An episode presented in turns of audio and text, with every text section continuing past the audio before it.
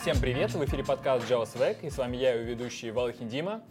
У нас сегодня прямое включение с конференции Joker Conf из Санкт-Петербурга. Это уже второй день конференции, и мне удалось вытащить к нам в подкаст э, Серегу Егорова. Серег, привет. Всем привет. Вот этот самый уставший голос будет, э, это значит мой. То есть если вы слышите, значит говорю я.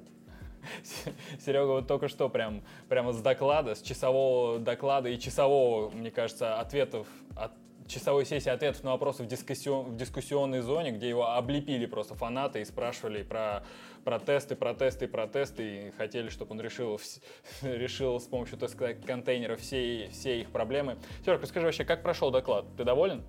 Э, я доволен, несмотря на то, что прошел не так, как я ожидал, и я даже рад, что я некоторые слайды не вырезал в свое время, когда я готовил этот доклад, потому что интересно, что когда я спросил, как много людей были два года назад на докладе про Test Containers, как бы введение в Test Containers, то на самом деле не так-то много рук подня... подняли, и я был удивлен. То есть, во-первых, как бы я ожидал, что все-таки вот этот, ну, ретеншн людей на конференции Джакру гораздо больше, тем более здесь та же самая конференция два года назад, не так-то много времени прошло. Было очень много новых людей, получается, очень много заинтересованных. Ну и за счет этого решил сделать чуть дольше часть про ведение вообще, о чем пойдет речь и почему я так э, топлю за Test Containers. Получилось весело, прикольно, но вроде успел, это главное. Да, ну, наверное, как один из как один из участников потом заметил, что если спрашивать вопрос в отрицательной форме, то, наверное, бы людей, ну то есть, а кто не использовал тест-контейнер, поднимите руки, никто бы не поднял, и можно было бы перейти смело к, друг, к другой части. Да ты знаешь, на самом деле нет. И ну, для нас, конечно же, кажется, что как это кто-то еще до сих пор не знает про тест-контейнер. Мы же столько докладов сделали, столько везде людей выступает э, по всему миру уже, реально во всех частях его но как, ну, кроме Антарктики, мы все ждем, когда будет конференция в Антарктике. Hey, Jack Ru. А, ну вот, и на самом деле не так-то много еще все знают, не так-то много людей знают про библиотеку, и это прикольно, с другой стороны. Это постоянно создает э, вот это желание еще дальше выступать и больше и больше докладов, потому что э, всегда найдется новый человек, и чем мне нравится библиотека Test Containers, почему я ей занимаюсь, потому что она создает такой вау-эффект, реально настоящий вау-эффект. Когда ты говоришь человеку, что можно вот так сделать, он этого просто не ожидает. И есть люди, которые... У меня пару было отзывов, что случайно не на тот доклад зашел, но типа очень понравился, даже не знал, что так можно. А, не с вот этого выступления, с предыдущих. Но, возможно, на этом выступлении тоже такие отзывы будут. Так что еще из интересного с твоего доклада, ты сказал, что у тебя дома стоит прям железный сервер, и ты на нем прям тестируешь. Да, у меня, у меня дома стоит нода Dell Optiplex, э, маленький, правда, миник, который мы используем как агент для Azure э, Pipelines, и у нас вручную мы запускаем тесты, когда мы видим, что что-то касается Windows или что-то может коснуться Windows. Поэтому у нас уже последние несколько релизов, наверное, штук 5, может, ну, то есть несколько месяцев у нас уже прям э, автоматизированное тестирование Windows, и мы проверяем, что у нас все фичи, которые у нас объявлены, а это было бы глупо в библиотеке для тестирования иметь малое покрытие тестами, правильно? Так что э, у нас неплохое покрытие тестами, и мы проверяем, что все вот это, что мы сейчас делаем, также работает на Windows, и мы знаем, что раньше с этим была проблема, поэтому мы ее решили. А почему именно, именно железный сервер? Ну, в принципе, это не очень удобно, когда у тебя стоит какая-то коробка, жужжит и все такое мешает. Просто почему не в облаках? Ну, то есть сейчас же везде клауд и все такое. Почему не Это облака? очень хороший вопрос, между прочим. И первая идея была в том, что в Azure Pipelines у них есть э, бесплатные ноды Windows для, э, по сути дела, ну, для всех. То есть, если у тебя open source проект, ты можешь их использовать, и все хорошо, казалось бы мы к ним пришли такие, товарищи Microsoft, а давайте мы вот у вас будем гонять тесты для Test Containers, как бы будем рассказывать, какой Azure Pipeline клевый и все остальное. И они такие, мы-то и не против, мы бы вам и дали отдельный там инстанс в Azure, все было бы хорошо. Вот только в лицензии Docker, Docker for Windows и Docker for Mac сказано, что его нельзя использовать как cloud сервис. То есть они не имеют права предоставлять нам uh, Docker for something как uh, hosted сервис, например, или как просто ноду CI. Поэтому все, что мы можем сделать, мы можем либо принести свою собственную лицензию, а такие лицензии надо запрашивать напрямую у докера и говорить, что типа вот сделайте для нас исключение и наймите, ну в смысле, воспользуйтесь вашей армией адвокатов, чтобы они нам сделали специальное исключение. Либо другой вариант у нас возник, э, просто захостить дома ноду, и она бежит, у нее там в принципе, ну, как бы жужжит не сильно, мини, mini-PC, поэтому э, устраивает вроде как, домашние не ругаются. Но это самый простой и легкий вариант был, но а, то отвечая на твой вопрос, проблема в лицензии. Кто Мгм. мог подумать? Понятно. Слушай, неожиданно. Я как-то даже об этом не подумал. Я думал, будет ответ какой-то, ну, просто хочу себе у себя дома сервер ради надежности, а то вдруг Amazon Azure ляжет, а у меня все будет там работать, тесты крутиться. И еще, ты на своем докладе релизил прямо с доклада, я правильно понимаю? Нет, там была шутка про то, что я собирался зарелизить, а она мне сказала, что ошибка уже зарелижена.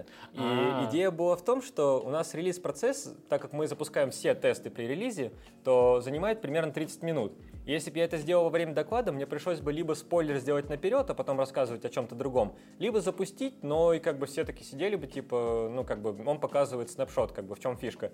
Поэтому э, это была на самом деле э, идея Ситникова вчера. Вот, э, мне подкинул, что типа сделай, что якобы ты запустил релиз, а он уже зарелижен. Так что спасибо ему за идею.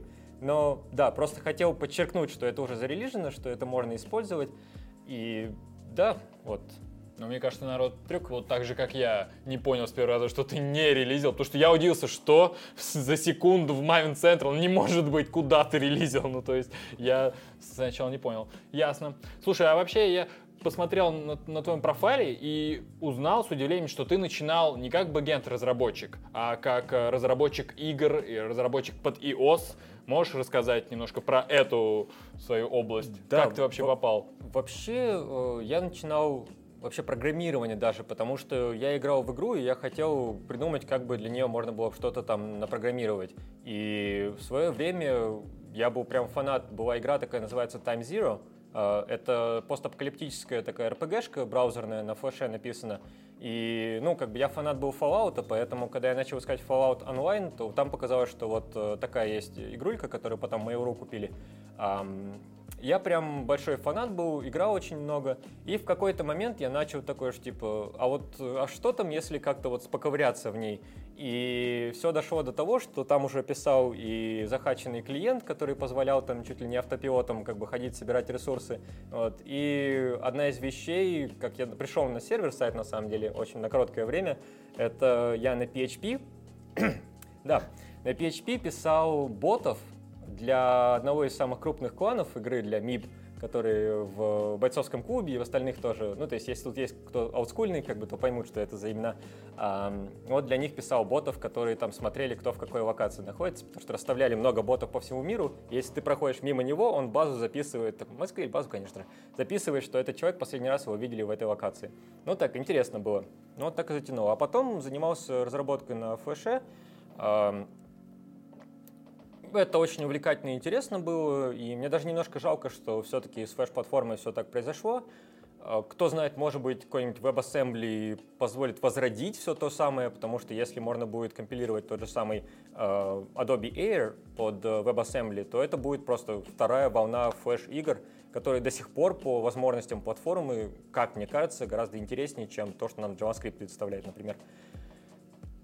И долгое время занимался вот именно флеш-разработкой, клиентской разработкой. А потом был какой-то этап, когда начал уже Java изучать, и там наполовину флеш, наполовину Java. И перед тем, как уехать в Эстонию, я вот поработал полгода в компании как iOS-разработчик, потому что мне это было интересно. Я, ну, я большой фанат вообще Apple техники, а, как, как у них все устроено. И по такой же причине, как я раньше с играми, тут было интересно, типа, а как оно под iOS делается. В итоге наизучал так, что на работу устроился. Да. А в Эстонию ты уже переехал как backend разработчик или как э, game developer? А, Как game developer э, с опытом Java, но моя позиция была как э, Flash-разработчик.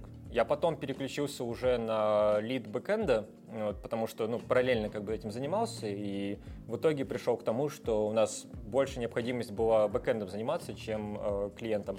И у нас была большая команда флеш-разработчиков, вот, бэкэндчиков не хватало, как обычно, поэтому решили, что чоп нет, э, и так я, кстати говоря, Groovy для себя открыл.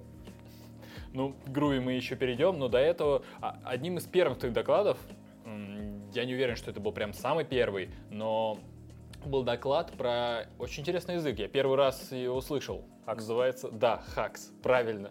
Расскажи. Неправильно, на самом деле. По-моему, правильно его чуть ли не там Хакси или как-то так произносить, А. потому что э, французом разработан, да, как бы, и у него свое видение, как это правильно произносить. Но да, все ты правильно говоришь. Э, в принципе, в русскоязычном комьюнити его Хаксом зовут, и, и да. Э, это был такой спин э, моих занятий флешом, когда интересно было, а что бы такое вот сделать, чтобы, ну, это не на экшен скрипте писать, а на чем-то поинтереснее, вот, хотелось большего. И я так для себя открыл э, язык Hacks, и у него очень интересная история. Несмотря на то, что язык был разработан не, не СНГшным комьюнити, скажем так, у Хакс очень большое комьюнити было именно в СНГ, то есть Россия, Беларусь, Украина, э, из Молдовы несколько э, серьезных очень Хакс товарищей было. И получалось так, что вот, вот сейчас до сих пор там конференции проводят по Хаксу, и там до сих пор одни из там самых таких ожидаемых спикеров это наши товарищи. Так получилось просто, видать, как-то, не знаю, подошел под наш уклад э, и то, то, то, что мы хотели от языка. Язык очень интересный, и он интересен был больше всего тем, что вместо того, чтобы иметь один target, скажем так, вот, то есть ну, обычно вот у нас вот Java, какой у нас target? Байткод. То есть мы компилируем Java в байткод. Э, в Хаксе была другая идея. Что если компилировать Хакс в другие языки? То есть что если сделать язык, который, у которого предназначение было компилироваться в другие языки? И они так и Э, так и поступили. То есть для ActionScript был таргет, был таргет там, для PHP, для других языков. И мы, например, в Creative Mobile, вот компания, где я как раз в Эстонию когда переехал, э, мы использовали Hacks именно для того, чтобы переиспользовать логику между ActionScript, то есть Flash, Java и JavaScript. То есть у нас был backend, в котором был JavaScript-движок э, физический, ну, в смысле, движок был на Хаксе, а мы его использовали в разных таргетах, и, например, мы могли в админке запустить симуляцию машины, потому что это драгрейсинг был, и там параметры машины были очень близки к тому, как она в реальной жизни. То есть, там, если у тебя Mazda, не знаю, MX-5, э, то у нее в нашей симуляции физики время получалось практически до, до там каких-то сотых миллисекунд, ой, э, сотых секунд, идентично тому, как она показывает себя на реальном драгрейсинге на трассе. И мы использовали, получается, для физики и один и тот же код. Все говорят, что типа, «А как же там плавающая точка, как же то все. Так вот, один и тот же код мы использовали на сервере, на клиенте и в бэкэнде. И почему это тоже так важно было? Потому что когда клиент присылает пакет, что я проехал, он говорит, я проехал за столько-то. И сделал переключение передачи вот в эту миллисекунду, в эту миллисекунду и в эту миллисекунду, там с точностью до миллисекунд. А мы потом прогоняем заново симуляцию на сервере и проверяем, а не читер ли ты. Ага. И здесь тебе важно до просто тебе точно, точь в точь должен результат получиться. Иначе все, ты читер. А юзер может быть настоящим юзером, просто у него, там, не знаю, плавающая точка не так интерпретируется в флеше. Работало отлично, никогда никто не приходил, не возмущался, что у него там говорили, что они читер или еще что-то. А получается то, что этот хакс, будем называть его по-русски, uh-huh. хакс, uh-huh. ты ты притащил в компанию вот эту, в Creative Mobile, либо он, он уже там был? Э, я туда притащил, и мы еще наняли товарища такого, Дима, э, тоже из Hacks Community, вот, который, он очень мощный э, ну, game developer вообще сам по себе, вот у него в гейм-девелопменте очень много опыта, и мы его притащили как мало того, что гейм-девелопера, но еще и кого-то, кто знает Haxe. Получилось очень прикольно, потому что adopt, э, ну, адаптация языка в Creative Mobile э, была гораздо проще за счет того, что было несколько человек, кто мог если что помочь, там что да как. Правда, э, это был определенный проект, то есть ну, не стоит считать, что на каждом проекте Hacks используется, но вот в нашем социальном отделе э, в мобилках там, по-моему, тоже где-то использовался, точно не помню, но вот в нашем социальном отделе, по крайней мере, да, было. Интересно, вот я первый раз услышал про такой, про, про такой язык с Hacks, оказывается, у них такое большое комьюнити. Угу. Следующий же твой доклад был про Groovy. Как ты сначала протащил, значит, хакс в компанию, потом решил, что нет, доста... это будет недостаточно. Протащу-ка я еще игру Groovy в эту же компанию. Как ты перешел на Groovy с хакса? Разные use кейсы и разные причины, почему протаскивали. То есть, если хакс мы тянули, чтобы можно было на одном языке под разные платформы написать тогда, и чтобы э, универсальную кодовую базу для физики иметь, то для... Э, почему Groovy у нас там появился? Э, на бэкэнде вообще первая мотивация была использовать Groovy, это потому что надоело писать э, сеттеры, геттеры, equals hashcode, toString и все остальное. То есть просто хотелось объявить поля, ну, как бы вот эти Groovy бины, так называемые, И это прям подкупало, потому что в геймдеве у тебя очень много DTO-шек, у тебя очень много доменных объектов, и когда эти доменные объекты сложно понять, когда ты открываешь, как бы просто, о боже, что здесь? Groovy нам помог. И также в других местах, так как мы тогда еще на седьмой Java писали, без Groovy это все выглядело немножко страшненько. Э, работа с коллекциями постоянная. Э, в Java до 8 Java, до стримов, работа с коллекциями была все-таки очень ну, непростой, назовем это так, чтобы никого не обидеть. И Groovy помог, помог вплоть до того, что мы даже использовали какие-то там такие advanced фичи языка, вплоть до там метапрограммирования и всего остального, компайл там метапрограммирования. Э, не факт, что это, кстати, хорошая идея была, мы потом быстро это выкосили, но в свое время он помог, и у нас команда очень маленькая была. У нас два бэкэнд-программиста было на большую игру, которую надо было очень быстро запустить. Отчасти Groovy нам помог быстро запуститься, но, правда, мы не использовали Grails, мы не использовали никакие Groovy специфик библиотеки, мы просто вместо Java писали на Groovy обычные Spring сервисы. Угу, ясно. Слушай, следующий, след, след, следующий вопрос. Потом вот как первый раз, первый, первый раз я узнал, что существует такой, существует такой парень Серега Егоров, когда Барух твитнул о том, что хей, замержены груви, я не уверен, что я произношу их правильно, груви макросы в а, груви. Что, что это такое? Макрометоды. Макрометоды. Да, что такое. это такое? Что это такое? Даже не так было. Сначала появился макрогруви в Groovy Core. А, идея какая? И, кстати говоря, мы только что про Хакс говорили. Это откуда я слямзил идею. Потому что в Groovy метапрограммирование, компайл там метапрограммирование достаточно популярно. Много есть каких-то аннотаций прикольных, там э, встроенные в Groovy аннотации, многие реализованы именно как AST-трансформации. И также юзерам можно их создавать. Но фишка в чем? Это непростой процесс, и надо иметь знания о внутренней структуре языка. И MacroGroovy это был такой проект, который я немножко подупоролся где-то в 3 часа ночи, наверное, как бы пришла мне идея в голову, а что если сделать как в Хаксе, потому что в Хаксе это фича языка, возможность создавать вот эти макро, э, ну, макро-подстановки, я про них чуть, чуть позже. Попробовал это сделать для Groovy, получилось, я это выложил как э, стороннюю библиотеку.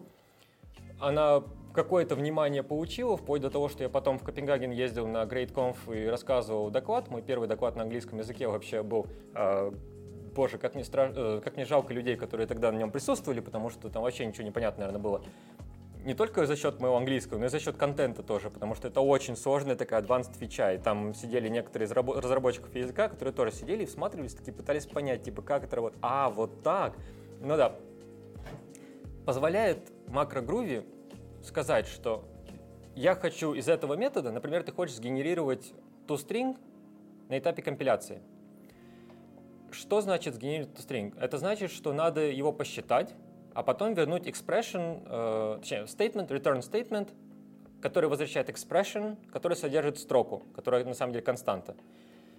Я-то знаю, как оно внутри устроено. Я могу составить эти выражения, но просто обычный человек хотел бы написать примерно так.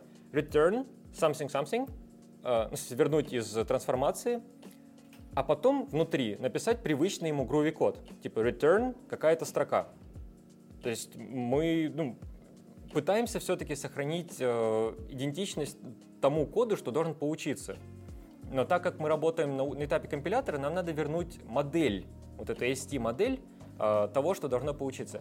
И MacroGroovy позволял как раз э, на на этапе компиляции компиляции, то есть это такой двойной э, уровень, позволял возвращать вот эти ноды из кода, который ты пишешь. И это значительно упрощало, напис... упрощало написание трансформаций, потому что те люди, которые раньше их боялись и не знали, как их писать, потому что надо создавать вот эти модели объектов, теперь могли просто написать обычный код и вернуть его из своей трансформации.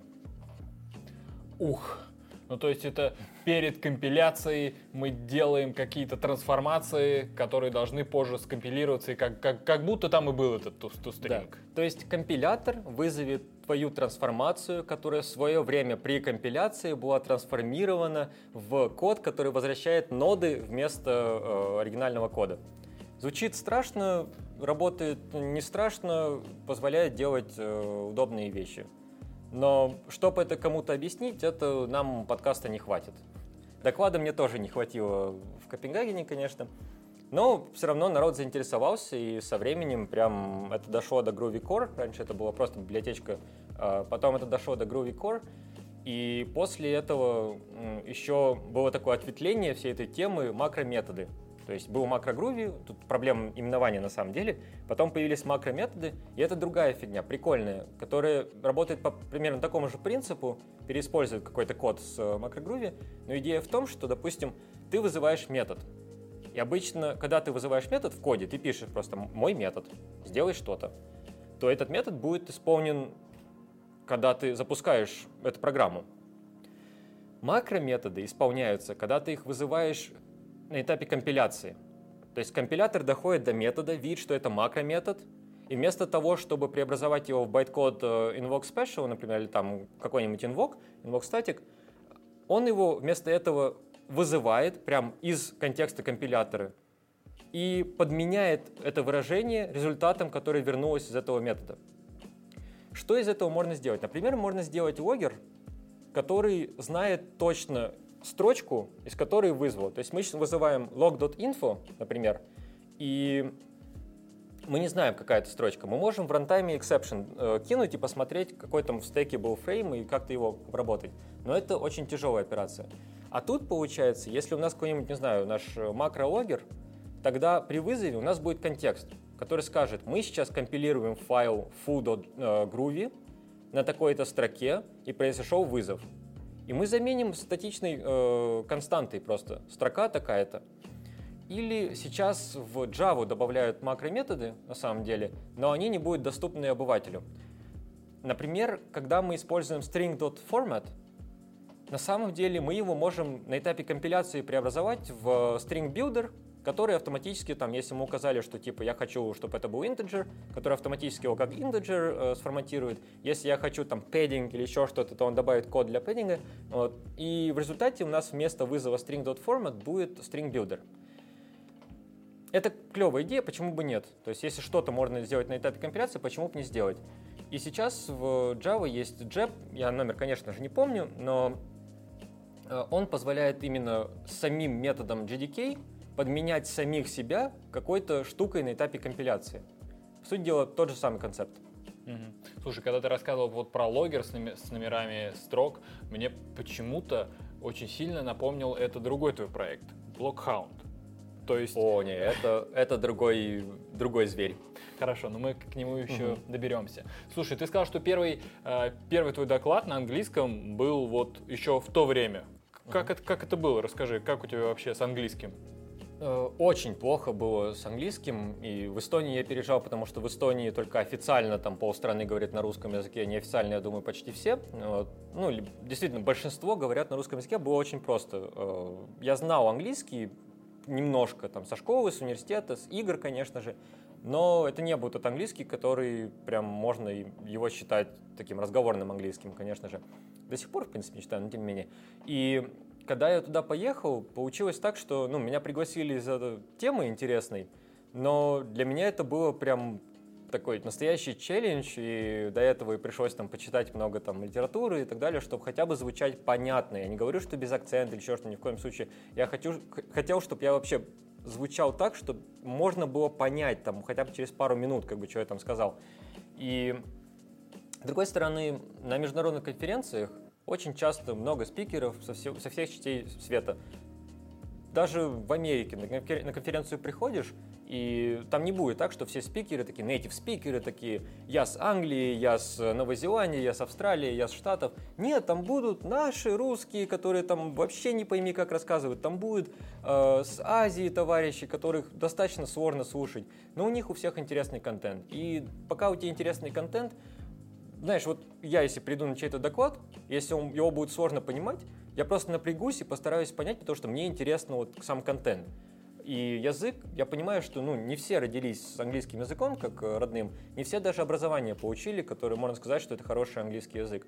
Поэтому вот многие боятся выступать там где-то за границей, даже в ближнем зарубежье, там тоже Эстонии, там Риге, в которых хорошие конференции проходят, реально хорошие, из-за за счет английского языка. Я, я бы не боялся. Ну, вот, тот момент тоже не побоялся, хотя все равно это было, это был челлендж, который прям вспоминается так, я представляю, как другим было. Ну круто. Особенно сейчас, когда вспоминаешь, как, как разговаривал тогда, наверное, это... Это да, это да. Слушай, и дальше э, Дальше история умалчивает, чем ты занимался, но дальше как-то каким-то образом ты появился все там же в Эстонии, но уже в компании G-Rebel. Во-первых, компания Zero Turnaround, продукт Точно. G-Rebel. Точно. А, между Creative Mobile и Zero Turnaround было полгода в трансфервазе. А, ну, просто финтех не маек, поэтому, э, когда я узнал, что Zero Turnaround, у них там есть позиция тоже, и они стали делать облачный продукт, я, конечно же, к ним с удовольствием перешел. Так что, да, после геймдева, э, после какого-то уже опыта с Java, ну, достаточно неплохого, я с ними пообщался, и меня наняли уже как э, так. Вот кто-то любит это называть DevOps инженером. А, Я это очень не люблю так называть, потому что у меня есть свои причины про это, и даже целый доклад на YouTube можно найти, где я объясняю, почему я это не считаю так. Но меня наняли помогать команде э, DevOps процесс наладить, как бы, и быть тем человеком, который вот такой enabler. То есть э, тот, кто подходит тебе говорит, слушай, а давай ты сам будешь деплоить, вот я тебе покажу, тебе, типа, что с этим можно сделать, вот, и, но учти, что вот там, когда ты задеплоишь что-то, потому что ты же хочешь деплоить, ты мне сам сказал, что ты сам хочешь деплоить. Хорошо, сам деплой, но как бы вот тоже, как бы, знаешь, есть такая вещь, называется on-call. Поэтому ты задеплоил, ты как бы за это ответственен. Но это было прикольно. И команда очень хорошая, интересная была. А что за проект был? Ну, то есть компания Zero Turnaround, Да. а проект? У них было несколько проектов, и один проект это G-Rebel, самый популярный, и часто компании путают с названием, как мы уже тоже заметили.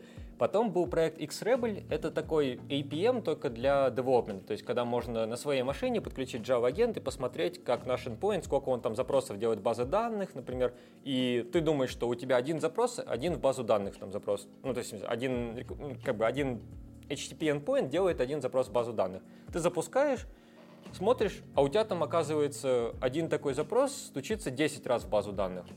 И ты обнаруживаешь, что у тебя там Hibernate лениво подтягивает элементы какого-нибудь списка. Ну, не круто. И очень дорого для того, чтобы ну, проект такой содержать.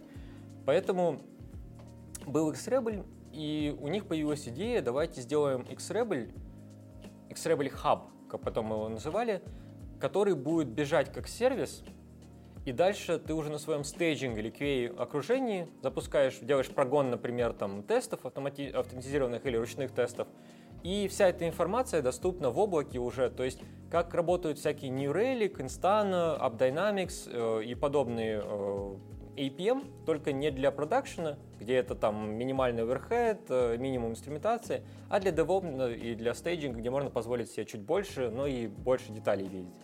Я правильно понимаю, что с технической стороны это выглядит так, что ты подключаешь своего агента к своему приложению, и Мгм. дальше уже этот агент отправляет статистику ку- куда-то в облако, и ты в облако заходишь и смотришь на красивые графики по этой Все верно. статистике. Это одна из вот тех самых одна из самых клевых э, фичей Java и Java платформы, как по мне, так то, что есть возможность байткод потом в рантайме как-то еще его воротить и менять, и это позволяет э, делать продукты вот подобные и не менять код своего приложения, и потом в зависимости от окружения, например, в стейджинге у нас там какой-нибудь, не знаю, Xable Hub подключен, в продакшене у нас там бежит, не знаю, Instana.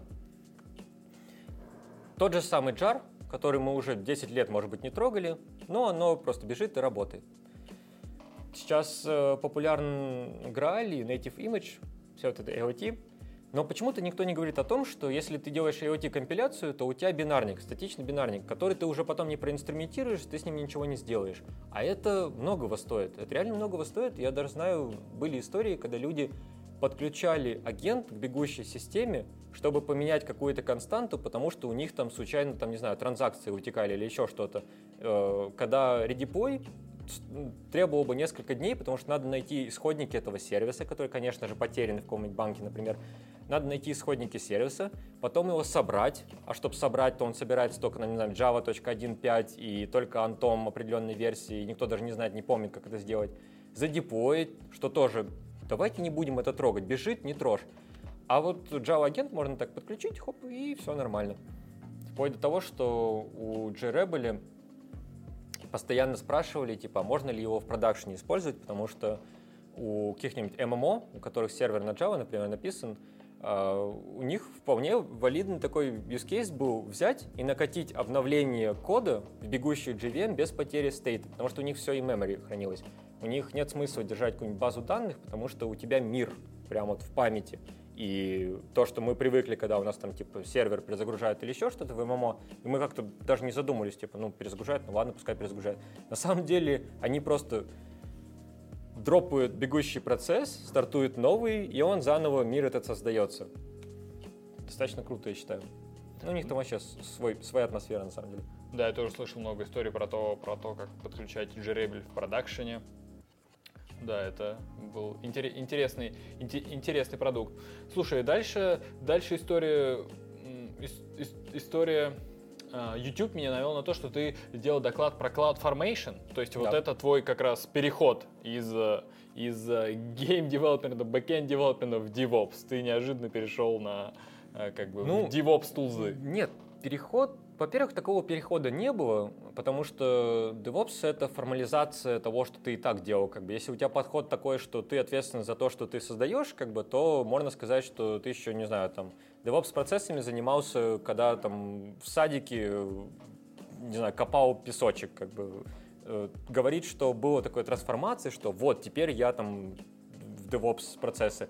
Нет, такого не было, и даже то, чем мы занимались в Creative Mobile, как бы наш бэкэнд, мы его тоже сами развертывали, сами мониторили. Мы использовали тогда Elastic Beanstalk, мы CloudFormation не использовали, буквально самый последний момент. А вот Zero Turnaround, когда я пришел, так как был это Greenfield проект, то мы решили просто давайте опишем всю нашу инфраструктуру кодом и CloudFormation. В то время это был JSON, поэтому это было немножко страшно, но со временем как бы научились э, JSON обращаться. И вот доклад, про который ты говоришь, он как раз, я рассказывал, как мы это делаем в компании Zero Turnaround, в нашем отделе, чтобы легко и просто сами девелоперы могли разворачивать окружение. И если я правильно вижу, какой именно у тебя там доклад указан с нуля в облака, то с ним вообще прикольная история была, я не знаю, хотел спросить или нет, что смысл всего доклада было в том, что я в начале доклада звоню прям транслируя экран э, айфона на, ну, на, на презентацию, вот, я звонил в службу доставки пиццы местную, там приложение, как Яндекс Еда, там у них там Вольт был. Заказываю пиццу просто без договоренности заранее. Я, я действительно с ними не договаривался. И идея была в том, что я покажу, что мы задеплоим э, два микросервиса с логами, с дебагом, мы там проверим, почему не так работает, э, которые HTTPS, highly, э, там, highly available, все такое, быстрее, чем приедет пицца. В итоге пицца приехала и опоздала буквально на пару секунд. То есть у меня был открыт экран, где я endpoint refreshил, который давал ошибку. Я буквально принимаю пиццу, делаю рефреш, и на самом деле он показывает, что у нас уже все бежит. И это есть видео, оно у меня на английском выступлении, и это единственная причина, почему это видео особо нигде не афиширую, потому что английский там до сих пор ужасный. Но, блин, как же это прикольно получилось. Ну вот иногда такие выступления получаются. Ну да, круто. Очень интересная история. Слушай, а дальше, э, дальше, я так понимаю, ты переехал в Берлин. Да, после Зеритрина он переехал в Берлин. И как тебе Берлин после Эстонии? Скучаю по Эстонии, конечно же, потому что Эстония такая уютная, такая клевая, Таллин, маленький городок, в котором там старый город, можно пойти попить глинтвейн, что-то там сушеное мяско такое, люди везде весело пахнет, вкусно там всем вот, вот этим. Берлин, он все-таки такой уже большой город, и это Берлин, он э, в плане музыки, даже то, что это такой техногород, в плане э, того, как город устроен. То есть это, если, э, как сказать, если Таллин это такой средневековый город, то Берлин это город индустриал. То есть э, это тоже клево, но это совершенно другое. И Возможно, если, например, если бы я сейчас переехал бы обратно в Таллин, мне что-то по Берлину там не хватало бы из берлинского. Но вот сейчас мы переехали из Таллина в Берлин, и нам не хватает Таллина. И вот мы вот э, были на Гикауте буквально пару месяцев назад с э, моей супругой. Прям с удовольствием походили, поспоминали это все, и все-таки клевый город. Прям я завидую тем, кто живет в Питере и подобных городах, кто может мотаться в Таллин просто, и я не понимаю тех, кто этого не делает. Ясно. И а чем ты занимался в Берлине? А, я переехал в компанию Золанда. на этом мы закончим обсуждение моего переезда и компании Золанда. Вот. Да, потому э, что вот у тебя в LinkedIn, в LinkedIn он не очень многословный, но там все-таки есть вот эта строчечка про 4 или 3 месяца в Золанда, и вот на, там есть на 4 месяца в Золанда, в Золанда 3 строчечки, что ты там делал в Золанда. И вот первая строчечка, в ней есть такие слова, как Elasticsearch, во второй есть Jenkins и Job DSL, а в третьей есть React и RxJS. Вот это вот то, что ты делал за 4 месяца. Такое ощущение, что ты делал просто все. Чуть меньше, на самом деле. Ну да, как бы я делал внутренний доклад про э, то, как использовать React, э, React и RxJS, потому что я тоже в Zero Turnaround занимался фронтендом тоже и лидил фронтенд параллельно с бэкэндом. А, то есть параллельно с разработкой бэкэнда я лидил фронтенд. Поэтому решил сделать доклад, причем ну, получилось ничего так. Э, у них очень много разных технологий используются, разные отделы свое, и такие доклады иногда помогают просто пропихнуть какую-то идею, которой даже там не, не задавались и не спрашивали. А по поводу остальных двух пунктов, ну, как бы Elasticsearch Cluster, то, что там переделывал, просто как бы это за счет того, что в Zero Turnaround у нас э, весь продукт был построен вокруг Elasticsearch, э, то есть наш APM, это на самом деле был Elasticsearch на стероидах. И ну, была какая-то экспертиза, тоже принес ее, помог, а Jenkins Job DSL, так как я пока был в Zero Turnaround, очень плотно Дженкинсом занимался, и здесь в Питере выступал на метапах по Дженкинсу, и не только в Питере. Ну, тоже решил вот пошарить какой-то knowledge. То есть... Ну и ты же DevOps, как мы выяснили. Нет, я не DevOps. Слушай, а, и дальше, дальше ты каким-то образом начал поддерживать и, или мейнтейнить. Как ты вообще нашел Test Containers? Это было в то же время, либо это было раньше? Test Containers еще в Zero Turnaround. И как вообще с ними срослось, э, ну, с ним, с проектом? Э, я начал разрабатывать, я большой фанат докера был, у меня докер в продакшене бежал в версии 0.8 в Creative Mobile, то есть мы использовали Elastic Beanstalk с докером, который там experimental support, и у нас там релиз состоялся поверх докера, поверх сервисов, которые бежали в докере. Вообще беспроблемный релиз, по я не помню, там были такие фразы от лида, что типа первый раз, когда у меня релиз и ничего не падает. Вот. Не только за счет док- докера, конечно, но вот мы на него такую ставку сделали и не подвел. Поэтому, когда я пришел в Zero Turnaround, я, конечно же, инфраструктуру предлагал тоже на докере делать, вполне успешно. Э, это был первый день работы, когда я э, как поспорил с одним из бэкэнщиков на ящик пива, что у меня как бы за, за час я смогу перевести на Spring Boot их сервис, который раньше был на REST Easy, на Grizzly и чем-то таком, короче. Вот я предложил ему, давай переведем на Spring Boot, задепоев в облако и все такое. Он такой, блин, час, ну, типа, через час я ухожу домой, типа, рабочий день заканчивается. Я такой, ну, хорошо, нормально, типа, на ящик пива, на ящик пива. Ну, вот так он мне до сих пор ящик пива не отдал, кстати говоря. Ну, вот.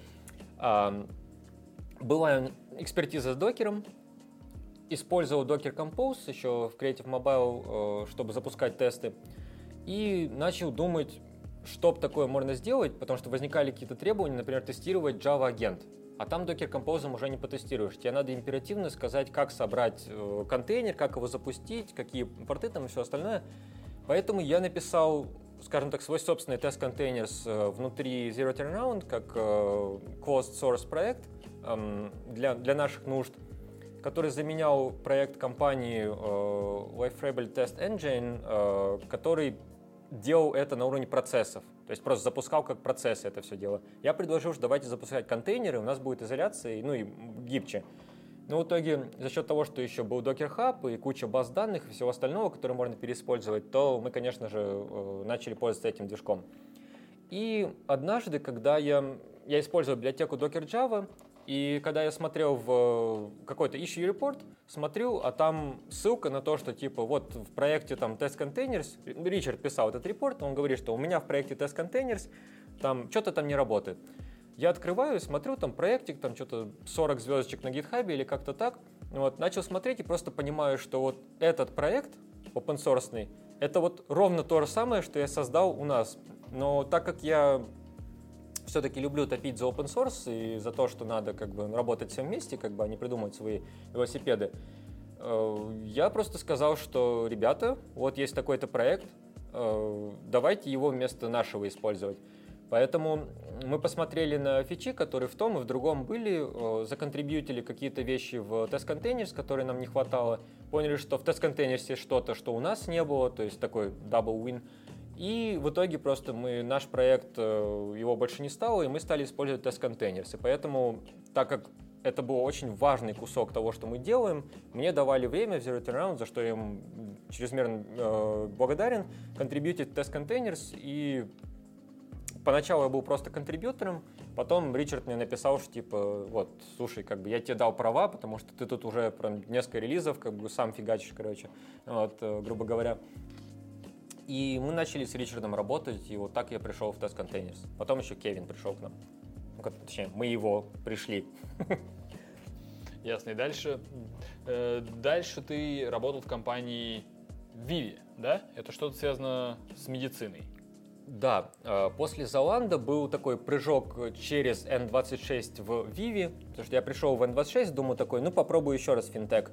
Нет, все-таки финтех не мое, но э, я узнал о таких э, товарищах, как Краванта и Кристиан, которые раньше были, один был CTO, другой был Head of Backend, теперь они Head of Backend и ой, CTO и CEO в новой компании, которую они основали, которая называется Vivy, и я к ним перешел как первый backend разработчик и как Head of Backend, э, потому что мне давно хотелось побывать в какой-то компании, где ты вот ты обычно приходишь в компанию и говоришь, зачем вы так сделали? И тебе говорят, слушай, вот ты будь на моем месте, и потом мы поговорим. И всегда было интересно, ну как же вот оно, вот, ну блин, ну нельзя же так сначала как бы так испоганить проект, там, типа, зачем там монолиты повсюду, зачем там это.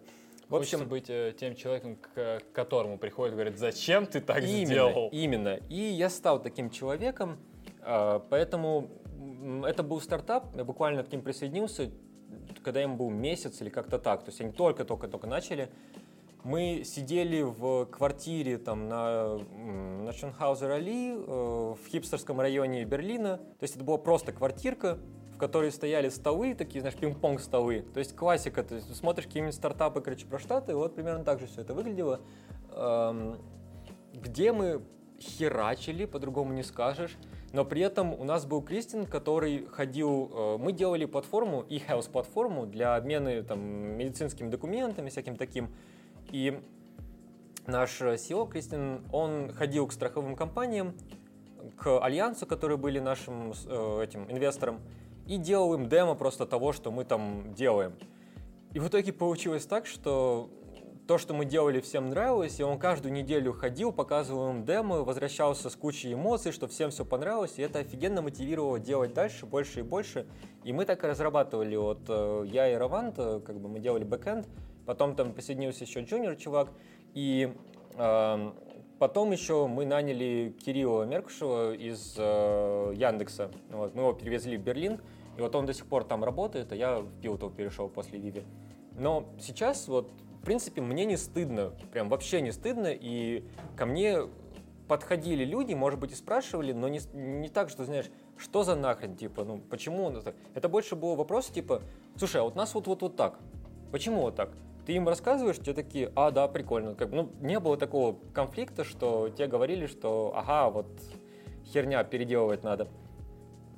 Проект был очень сложный, но, тем не менее, вот такой маленькой командой в 3,5 человека мы, в принципе, там, не знаю, у нас дошло до того, что у нас там под 50 микросервисов было, э, все деплоилось через CloudFormation, очень сложная инфраструктура была, причем достаточно секьюрная еще инфраструктура была, учитывая, что и health проекты в Германии, они регулируются очень жестко у них до сих пор они там э, занимаются там закручиванием гаек, там, может быть, там в продукте э, по security и всему остальному, но когда мы проходили аудиты, когда мы там мы выиграли тендер местный, э, воевали с IBM, Cisco и остальными и выиграли.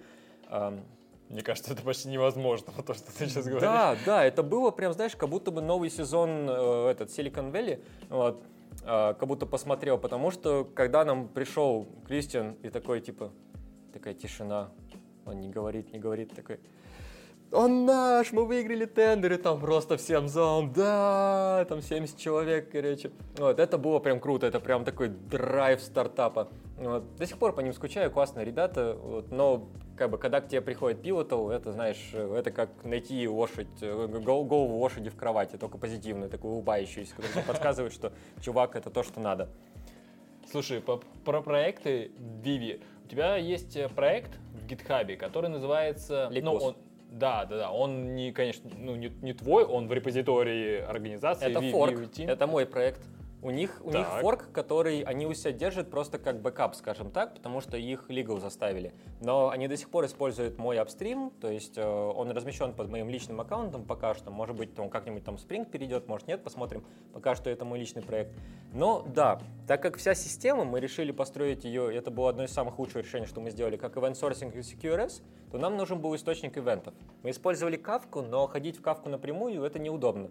Поэтому я написал э, Event Gateway, на, ну, он позволяет через gRPC, через RSocket ходить в кавку, не зная, что там кавка, грубо говоря. То есть, есть слать это- ивенты, слушать ивенты. То есть есть какой-то gateway, а за ним кавка, не Да. кавка, любой Да, как да. бы... И сейчас, кстати говоря, там уже не кавка, там уже пульсар, Apache пульсар. Они смигрировали, не меняя ни строчки кодовых приложений. Слушай, круто. Это очень прикольная фигня, и сейчас появляется все больше и больше других event сториджей, поэтому э, я считаю, это было хорошее решение, и как они под 50 микросервисов мигрировали просто одним деплойментом, я считаю, это прям круто. И мы до сих пор с ними работаем, получается, ну, ком- коммуникация идет через вот этот проект Likus. Для тех, кто, не знаю, тех, кто не знает эстонского, то есть по-российски для всех, Likus означает трафик по-эстонски. И для меня это звучало прикольной идеей, как такое, знаешь, отдать должное Эстонии, где я прожил 5 лет почти. Но, с другой стороны, когда ты говоришь там это название европейцам или штатовским товарищам, то они просто не в состоянии произнести это слово, и для них это прям вообще сложно-сложно. Ясно. Слушай, я заметил, что в Твиттере следишь прямо и за Кавкой, и за Apache Pulsar, за всеми even такими стриминговыми, стриминговыми штуками. Ну, то есть это, это, это из-за проекта Liklus, либо, либо... Ну, во-первых, у меня за спиной несколько систем, которые построены на... Ну, в смысле, у меня целая компания за спиной, которая была построена поверх э, таких систем. И до этого еще с Kafka работал, и сейчас до сих пор э, интересуюсь этим всем. Я считаю, что вот сейчас будет бум такой инфраструктуры, которая построена поверх ивентов. То есть э, я сегодня в докладе сделал шутку про то, что типа 202 это новый 200 э, в HTTP. То есть если раньше мы отвечали окей, типа ну, запрос обработан, то теперь мы говорим, что запрос принят, типа accepted. И это прикольно, потому что самое важное сейчас это принять запрос. Как ты его обработаешь позже уже, это уже другой момент. И конкретно с э, Кавкой, Пульсаром и остальными, не то чтобы у меня мой опыт с Кавкой был всегда позитивен. Поэтому я всегда искал какую-то альтернативу Кавке. И, например, когда мы только Vivi начинали, один из прототипов, который я написал, это реально была система, которая сохраняет записи в Postgres, просто делает insert, и только insert, никогда update, всегда insert. И дальше мы ивенты слушали как э, replication log Postgres. И теперь, спустя вот э, полтора года, э, ну, в смысле, спустя полтора года, как мы тогда это экспериментировали, появился проект Debizium, который позволяет это делать универсально и реально читать replication log или там э, logical replication, там Postgres, MySQL, Cassandra, э, DB2 они сейчас делают и все остальные. То есть э, мы тогда реально хотели так сделать, но решили, что это слишком кастомное решение было бы. У нас тогда не было гейтвея, поэтому мы как подумали, что придется клиент, который читает replication log, тащить в каждый микросервис. Это было бы слишком много, слишком много кода, чтобы копипастить, потому что мы, не- мы не переиспользовали код между микросервисами. Поэтому мы стали использовать кавку. С горем напополам, в принципе, тоже был очень успешный релиз. Э, Релиз, когда трафик у нас был какой-то дикий, там, у нас доходило, по-моему, до 30 тысяч запросов в секунду или как-то так в какой-то момент. Я, я- я не помню точно цифры, но я помню, это были самые большие цифры, которые я когда-либо видел на дашборде. А что это, а что это были за данные? Э, Это, по сути дела, все, что юзер делает в системе, ну, сохраняется как event, и дальше уже э, любой view, который ты запрашиваешь, типа покажи мне друзей пользователя. Это значит, что это просто кэш для каждого ивента стали друзьяками. Вот. Поэтому в security-системе тебе важно сохранить сам ивент куда-то положить, а дальше уже ты... Вот у нас, допустим, такая система была, в которой можно перечитать все ивенты с нулевого офсета. То есть можно уйти год назад, скажем так, или там, ну сколько у тебя там ивентов, и пере, перечитать их и полностью восстановить какой-то э, view. Mm-hmm. Другими словами, если ты случайно сделал drop database, то окей, хорошо, ты деплоишь заново сервис, и он тебе заново просто с новой версией консюмера, он тебе заново восстанавливает все вьюшки. Ты решил, что ваши индексы не были оптимальны, что надо поменять структуру индексов. Не вопрос. Ты деплоишь новый сервис, который заново новую базу данных с новым именем, может быть даже новый инстанс базы данных, заполнит, и ты теперь ходишь в эту новую базу данных.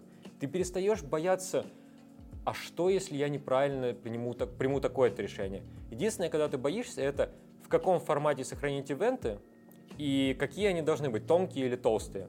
Вот мы, кстати говоря, у себя пришли к выводу, что ивенты должны быть тонкие, то есть только изменения – а, а не снапшоты э, состояния. Потому что ну, кто-то выбирает толстые ивенты, но с ними были проблемы, во-первых, что они много места занимают, вот, ну, это простейшая проблема, которая решалась инфраструктурой, то есть это такая минорная проблема была.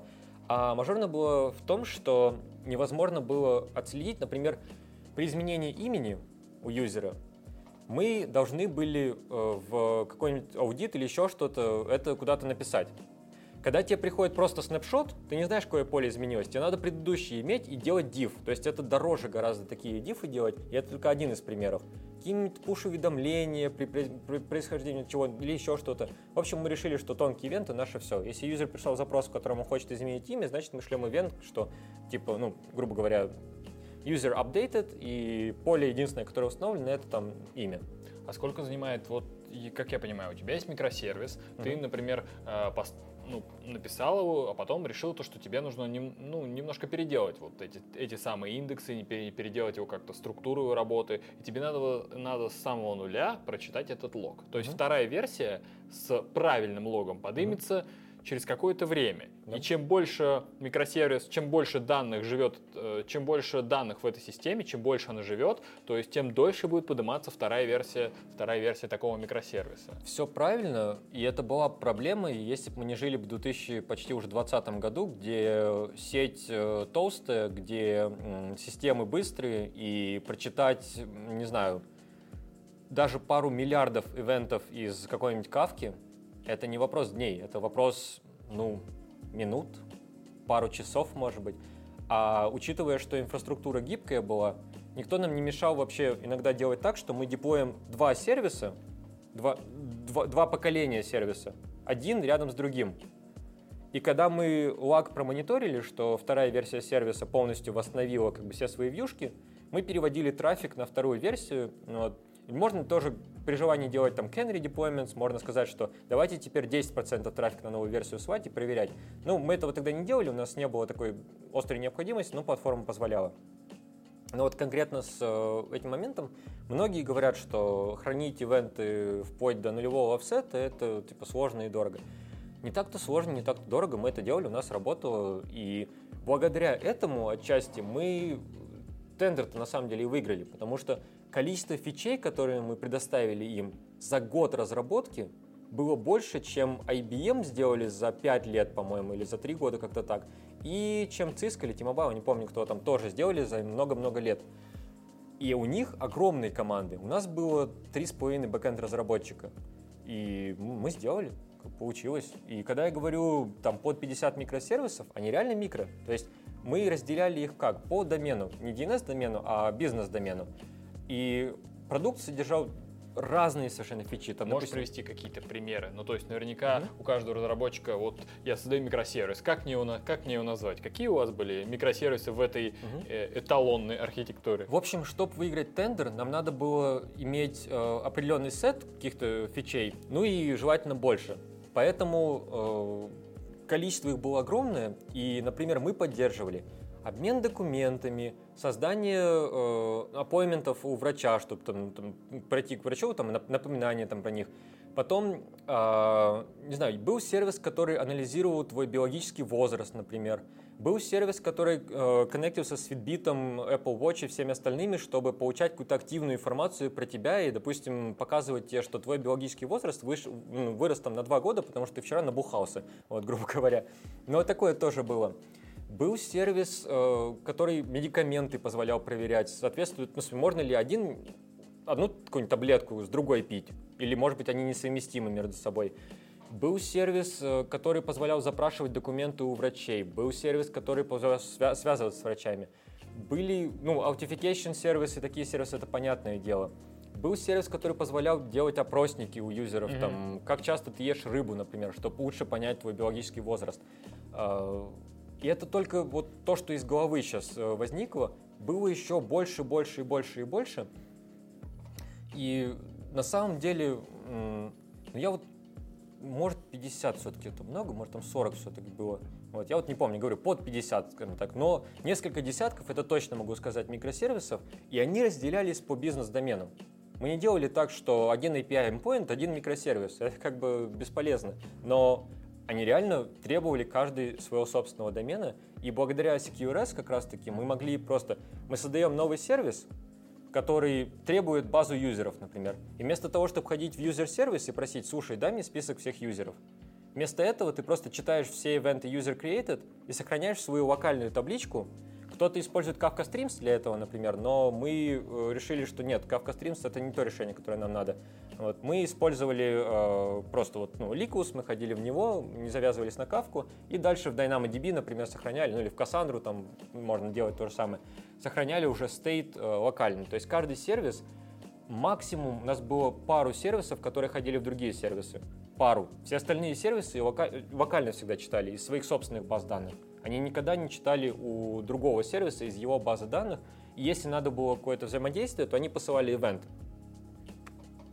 А Миш, взаимодействие было только через, э, через вот кавку, либо вы могли один сервис мог вызывать другой сервис. Ну, то есть это был ли какой-то RPC, gRPC, HTTP, какие-то клиенты? Ну, что за транспорт? В принципе, как вот э, и сказал, что было пару сервисов, которые ходили в другие сервисы, это буквально пару сервисов, больше исключений. Один из таких сервисов был Activity Timeline, например, где у тебя, ну, представь Facebook, и ты смотришь активности там друзей, и там твои уведомления, и твои собственные посты. Это агрегатор, на самом деле, с разных сервисов. То есть есть сервис уведомлений, есть сервис там э, сообщений, есть еще что-то.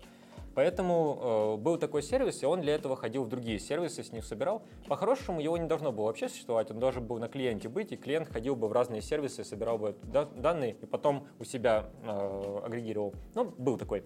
Но в основном взаимодействия между сервисами не было. То есть в 95% случаев взаимодействия между сервисами вообще не было, и единственный вариант был это прочитать ивент и послать ивент. И это действительно, это все, все, что было. А что за все-таки транспорт был у тех, кто ходил? Э... REST. REST. Ага. REST. Я просто посмотрел на наклейку на ноутбуке AirSocket и подумал, что может быть AirSocket. Не-не, э, AirSocket использовался, чтобы в лику сходить, до сих пор используется, даже сейчас еще больше используется, э, потому что gRPC, он тоже стриминг позволяет, но AirSocket э, гибче, и гораздо точнее позволяет управлять. То есть вот у Олега Дакука, например, да. у него э, есть отличный доклад, где он рассказывает, почему как бы RSocket это круто, вот как Pacman сделать на RSocket, и там же он объясняет, как вы можете вызвать какой-нибудь out of memory в своем gRPC приложении, даже если используете четкий контроль backpressure. Да, Олег Дакука был, был у нас в подкасте в, в, в одном из предыдущих выпусков. Вот он тоже рассказывал про AirSocket. И еще он рассказывал про то, как он не попал в Spring. То есть, и, и мне кажется, что про э, сейчас твоя история про то, как ты попал вместо Олега, Олега Спринг или не вместо Олега, будет очень кстати. Да. Как, как ты там оказался? Ты сказал то, что к тебе сам пришел Спринг. Ничего себе. Э, там не совсем вместо, плюс, э, ну, сам пришел Spring, это очень громко, если сказать, просто в таких компаниях харинг не происходит по объявлениям, грубо говоря. Тебе приходит, потому что ты где-то засветился, а я был активным юзером реактора. У нас все вот эти предыдущие, то, что я сказал, несколько десятков микросервисов, они все были на реакторе. И, конечно же, от меня поток просто еще репортов был большой, вопросов. И я в комьюнити также другим помогал, там подсказывал, как что делать, потому что, ну, свой собственный опыт какой-то приобрел. Поэтому э, меня знали, э, с Олега, Олега тоже знали, конечно же, вот, и Олег был активным контрибьютором в Reactor Core, э, но несмотря на то, что у нас компания ну, Pivotal, она по всему миру, как бы, и мы работаем удаленно, есть проблемы с тем, что чтобы нанять человека, тебе надо иметь представительство этой компании в стране. Ты не можешь просто взять и нанять из, допустим, Германии кого-то в, не знаю, в Казахстане. Ты просто не можешь так сделать. Тебе надо либо его как, как контрактора нанимать, вот, э, либо ты открываешь отделение, э, ну, в смысле, открываешь офис э, своей компании в Казахстане, например, ну или любой другой стране, и тогда уже, э, ну, и, и, и тогда уже нанимаешь его там. Должен быть контракт. Поэтому, несмотря на то, что наша команда, например, и вообще почти весь Spring, он распределенный по всему миру, нанимаем мы в определенных точках из-за проблем с, ну, как бы, legal. То есть с Олегом, насколько я знаю, ну, как бы я думаю, он, если говорит, что он же был, он рассказал, что просто э, Олег живет в Украине, и, к сожалению, у нас пока в Украине нет офиса, поэтому это больше проблема с тем, чтобы ну, нанимать людей в Украине, я думаю. А вот недавно буквально видел вакансию, либо, может быть, это старая вакансия, но ретвит был о том, что э, в команду реактора угу. ищут разработчика. Вот Было это в какие, в какие города вот ищут сейчас? То есть э, Там... раз, раз не все города как бы доступны. Там, э, в принципе, в, если посмотреть само объявление, как раз сказано, э, в каких странах даже, там не городах, там страны. Главное, чтобы в стране было представительство. Вот, город не важен. Но это большая часть Евросоюза, это Штаты, конечно же, это UK, это Австралия, это Япония, Корея, в Китае у нас, по-моему, что-то есть. На самом деле у нас есть практически везде, кроме СНГ. Потому что в СНГ Fortune 100 компаний нету практически. И, ну, сейчас нас VMware покупает, и у VMware у них другой немножко подход. Они не только Fortune 100, э, работают не только с Fortune 100 компаниями, но и э, с другими. Не то чтобы мы только с Fortune 100, но как бы приоритеты есть приоритеты для стартапа. А VMware, у них и офис есть в России, насколько я помню, и они в этом плане гибче. Посмотрим, как это будет, как все. А давай вернемся еще немного назад. Вот ты говорил то, что ты заинтересовался реактором много, много писал там пул реквестов, комитов, багов репортил. А вообще в Vivi, э, в Vivi ты принес реактор, потому что... Почему ты принес реактор в Vivi? Собственно, скажем так, когда ты строишь э, ивент-ориентированную систему, э, и когда ты строишь также еще ну, такую эффективную cloud-систему, то, э, в принципе, реактивное программирование — такой очень естественный выбор, потому что при обработке ивентов тебе надо думать о тайм-аутах, при обработке ивентов тебе надо думать, там, не знаю, о ретраях, э, какие-то пайплайны обработки данных, все остальное. То есть, если мы раньше использовали какой-нибудь Spark, например, э, MapReduce и так далее, где ты точно так же pipeline описывал, кстати говоря, у них DSL очень похожий на реактор, то сейчас мы это можем делать в самих микросервисах, и, например, чтобы из Kafka читать, я же не хочу все сообщения из Кавки сразу же просто взять и прочитать. Я хочу прочитать там, например, 100, обработать их, потом еще 100. Если бы я это описывал бы императивным кодом, то это было бы ну, не очень красиво. В реактивном подходе у тебя есть backpressure, который сам, сам по себе говорит, что надо там выбрать э, столько, столько ивентов, сколько ты запросил, и не больше, кстати говоря. Поэтому выбор был очевиден, и когда я пришел в компанию, я уже сказал, я пришел как первым бэкэнд-разработчиком, я подошел к CTO, вот, мы с ним договорились, что у нас какое общение будет. У нас принцип такого ownership и trust. То есть, э, если я говорю, что, слушай, делаем на реакторе, вот, э, он еще сейчас как бы в Spring не вышел, потому что тогда еще Spring Boot второй не вышел. Но можно использовать Spring MVC, если там completion stage возвращать, короче. Но зато у нас будут такие-то такие преимущества, и я беру на себя ответственность, как бы, вот, ну, ты даешь мне право. Он мне разрешил, потому что у него был подход такой, я разрешу человеку сделать, что он хочет, если он облажается, то тогда как бы в следующий раз он придет, я уже подумаю. Если он еще раз облажается, то, скорее всего, в следующий раз я ему просто не позволю. Если ты, наоборот, накапливаешь вот эти поинты, знаешь, бы, то есть вот это решение мы приняли, и оно было успешным, вот это решение мы приняли, и оно было успешным. Понятно, не, не все были успешные какие-то решения, были какие-то мелочи, были, в принципе, и не мелочи, но все равно в целом, если ты позитивный в плане решений, то тебе позволяют их принимать, тебе доверяют, и заработать доверие, это, конечно, сложно, потерять гораздо легче, но опять же, если ты сам не уверен, что это хорошее решение, возможно, не стоит его пушить. Я был уверен, и ну, получилось хорошо. Да, хорошо. Хорошо это определенно, потому что это позволило тебе дальше. И реактор действительно не загнулся. Реактор сейчас на всех, на всех, на всех конференциях. Недавно была Spring One, также называется эта конференция. Spring One Platform. Spring One Platform, да. Вот, и там очень много докладов про и очень много про реактор. Uh-huh. Почти в каждом, почти в каждом или в половине докладов говорят о том, какой, какой классный реактор и как он, и как он классно, и как он классно выстрелил. Ты тоже там выступал, да, на Spring One платформе? Выступал, это вообще прикольная история. Во-первых, у нас в этом году первый раз такое было, что большая часть докладов про реактор было от э, пользователей, а не от разработчиков реактора. Потому что в прошлой конференции, ну да, мы там рассказывали, что реактор прикольный, но это мы рассказывали. И, ну, и пиво-то рассказывали. А в этом году у нас, например, мой доклад про Blockhound, э, который тоже упомянул один раз, э, его как бы не отказали в докладе. Я такой, типа, что за нахрен, типа, ну, как бы, это ж моя тулза там и так далее, ну, и, типа, я ж, как бы, ну, работник, как, почему меня на свою собственную конференцию не взяли, вот. Причем, что, ну, вроде как обсудили, что, да, хороший доклад, давай будем, а потом мне говорят, что у нас, оказывается, Blizzard подали доклад про эту тузу, которая еще даже не в релизе была, которую я написал просто за пару вечеров, там, как эксперимент. Вот, ну, не вечеров, в смысле, за пару дней, как, как эксперимент.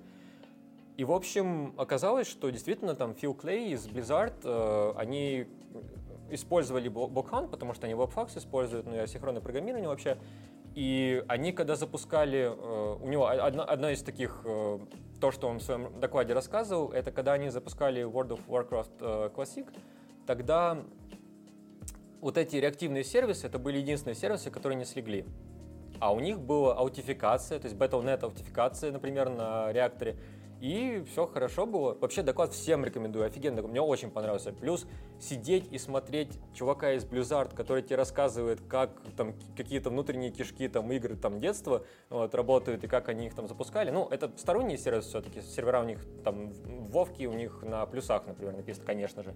Но какие-то сервисы авторизации, например, это прям Java, как бы реактор, Webfax.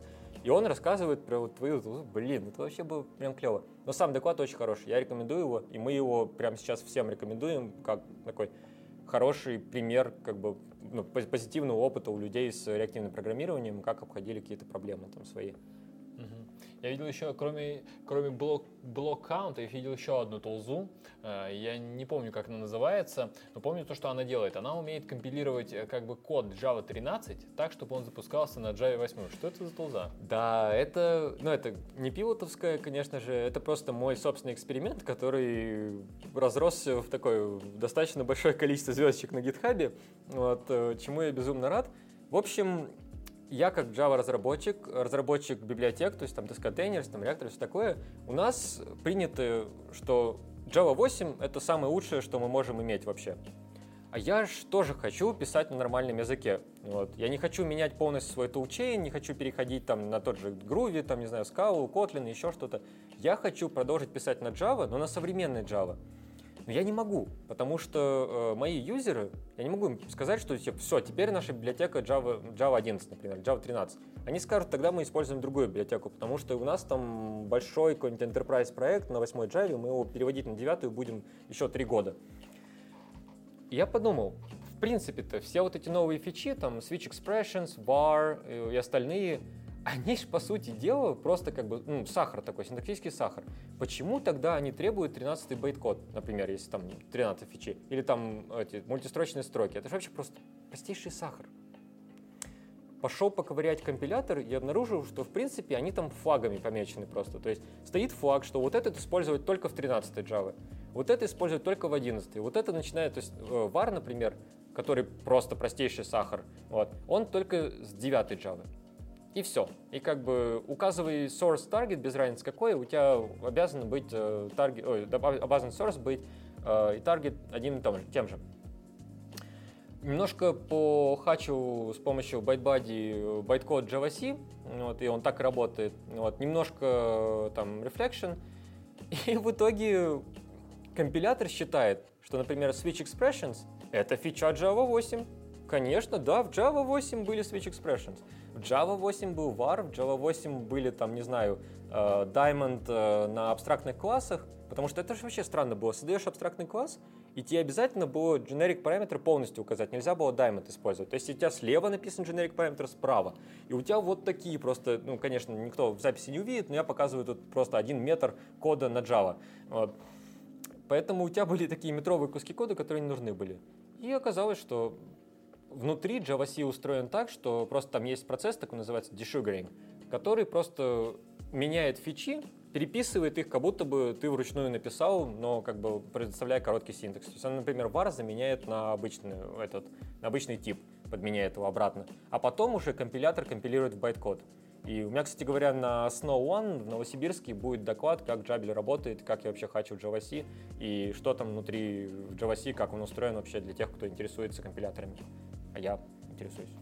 Да, круто. Приходите на доклад Сереги на Snow One. Это в Новосибирске, да? Да, это новая конференция.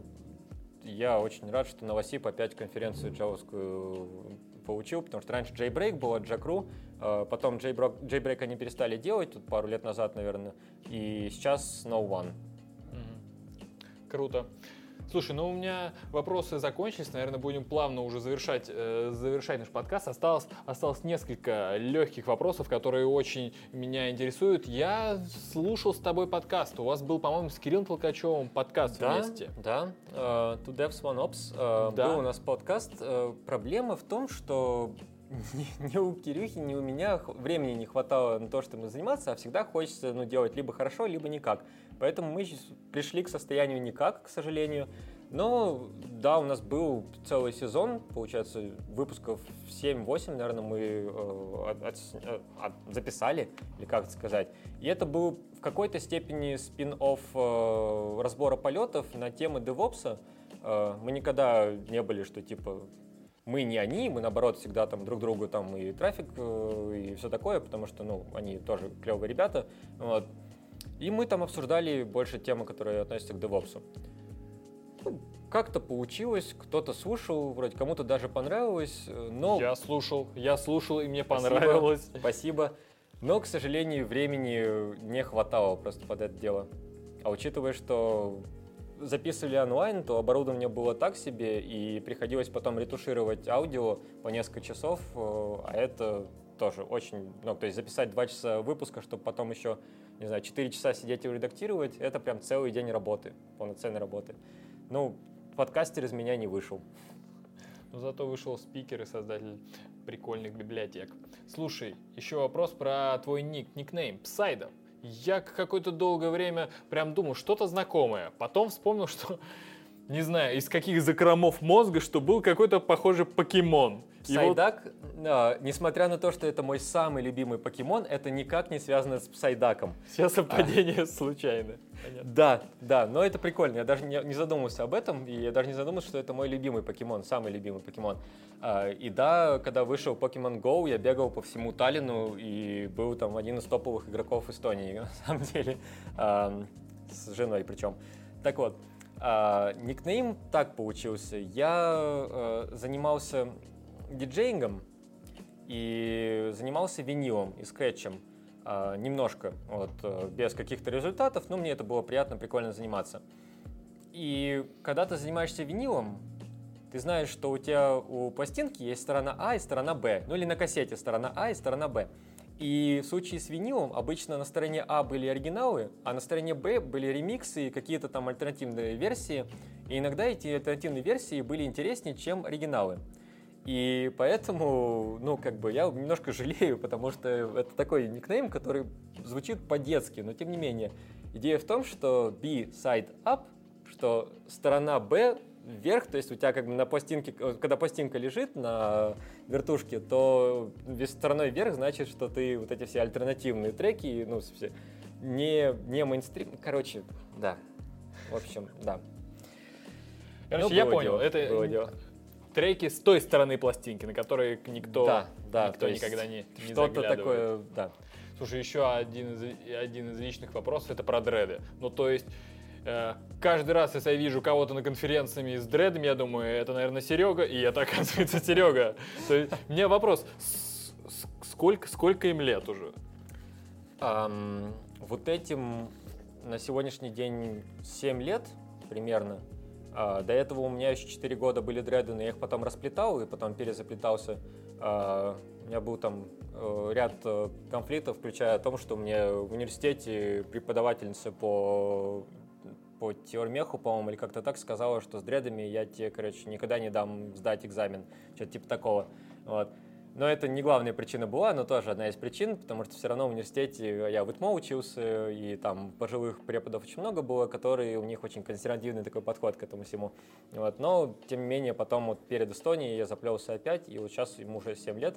Причем вот сейчас у меня длина там уже где-то, не знаю, метр, наверное, ну или, не знаю, тебе видней. Но начинал я все с таких пеньков 10-сантиметровых, и у меня в соцсетях некоторых, типа ВКонтакте, до сих пор фотографии, э, айдишник такой же, как и на Гитхабе, Твиттере и всем остальном, где я просто, не знаю, сделал тупое селфи, сразу после заплетения, они у меня ежиком стоят во все стороны. Вот. Я в этот же самый день ехал провожать своего друга в аэропорт, и прикол ради нацепил чайный пакетик, короче, как у «Не грози Южному Централу». У чувака было очень весело. Народ в этом, в метро просто внимание собрал, конечно.